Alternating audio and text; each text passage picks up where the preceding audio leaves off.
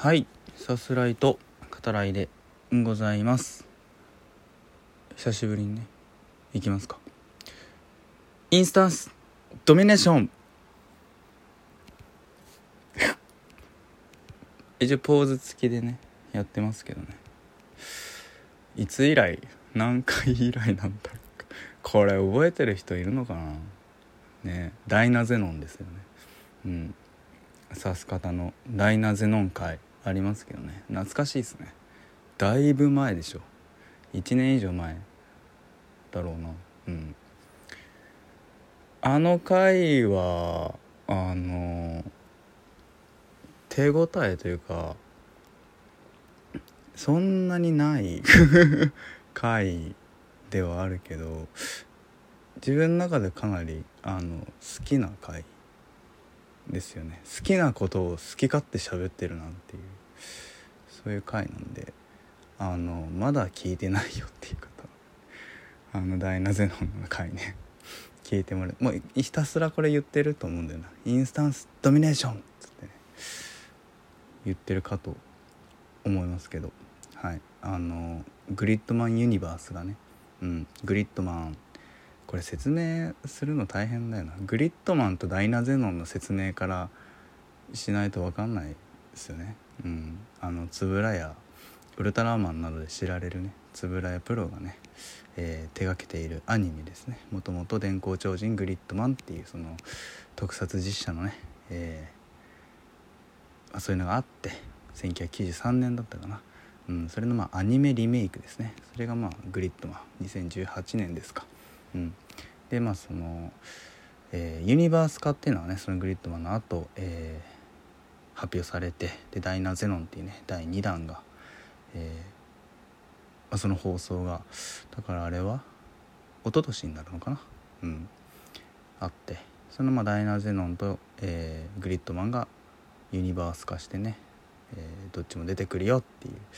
あれが映画になってさんがつの後半、うんえー、公開されるみたいですね。うん、楽しみですけどね。うん、どんな感じになってるのか、非常にもともとユニバースありきであのそれぞれね企画が立てられてると、うん、思うんで、あの実際ねどんな風になってるのかっていう、うん、非常に楽しみですけどね。はい、で、まあ、そのダイナゼノンの回もそうですけど、まあ、ここのとこねお話しさせてもらってる、えーまあ、状況ですね。うん、その被害に関してだから、まあ、さす方始めた時っていうのはもうすでにその被害っていうのは始まってるので、うん、その中でねその、うん、ダイナゼノンの回もあの頑張って楽しくやってたんだろうなっていうのを、うん、思い返すとねそんな気がしますけどね。その時の指す方ね、うん、なんか好きなものを好きに喋るっていう、それがね少しでもその現実はひどい、うん、まあまあ今もだけど今はさらにですけど、うんそういう状況はあるけどね、そのそれでも、うん、そういうのは伝えてね、うん、聞いてくれる人にね、聞いてくださる人に何か届けばいいなっていう、まあ、それは今でも変わらないですけどね。うん、ただまあ指す方あうん、まあ、指す方っていうか僕ですけど、はい、あの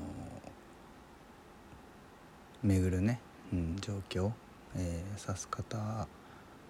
では言えなかったけど、でもうーん言えない中でねまあ自分にとってすごく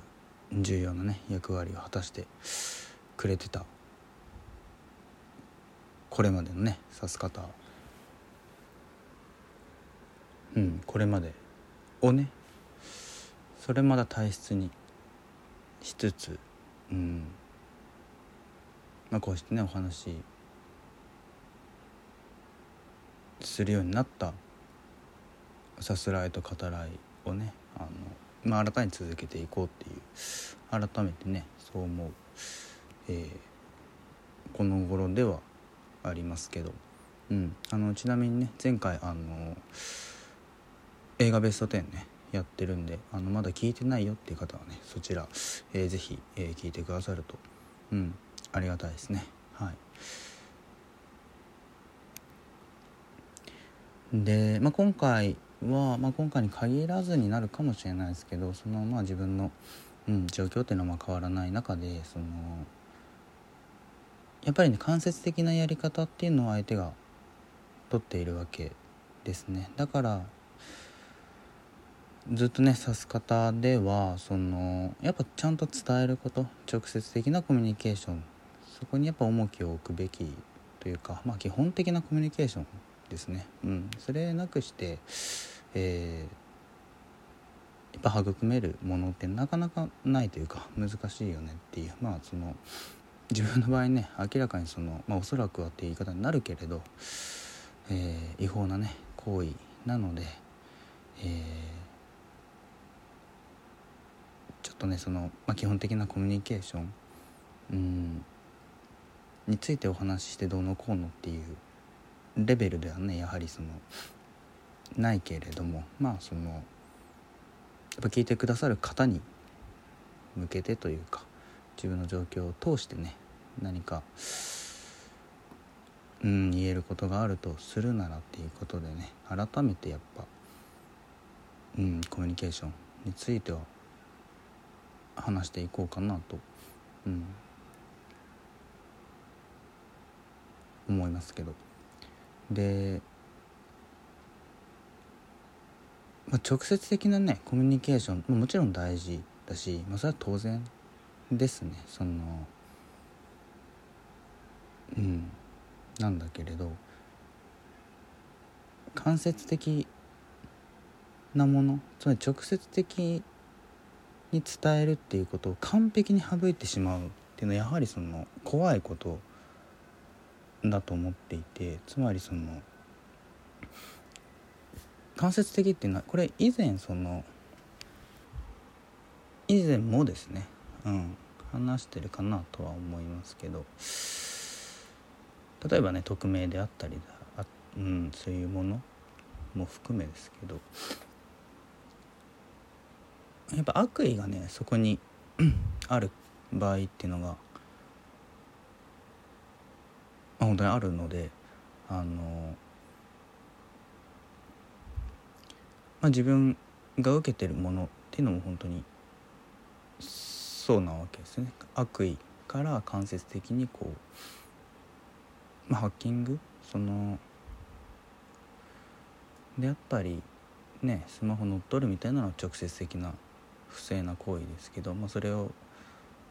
した上でさ間接的にこううん、まあ、嫌がらせするみたいなのはねまあ悪意を持った間接的な手段とね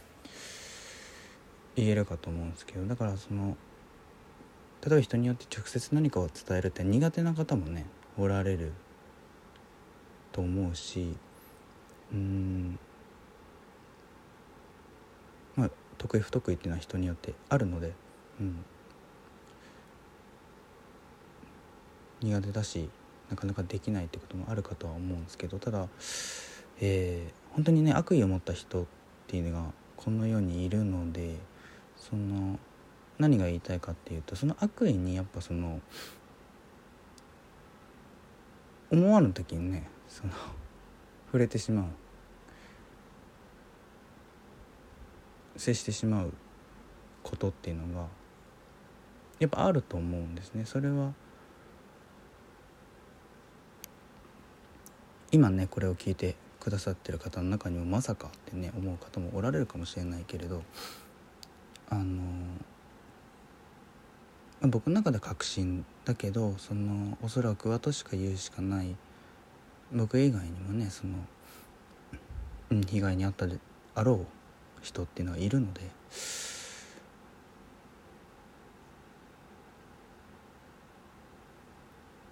やっぱその違法なね恋をしている相手っていうのが本当に巨大なエゴをね抱えた人物とはやっぱり思わずにねいた場合っていうのも考えられるわけですよね。まさかねこんなことをするとはっていう、それはまあ僕にもちろん置き換えてもそうだし、自分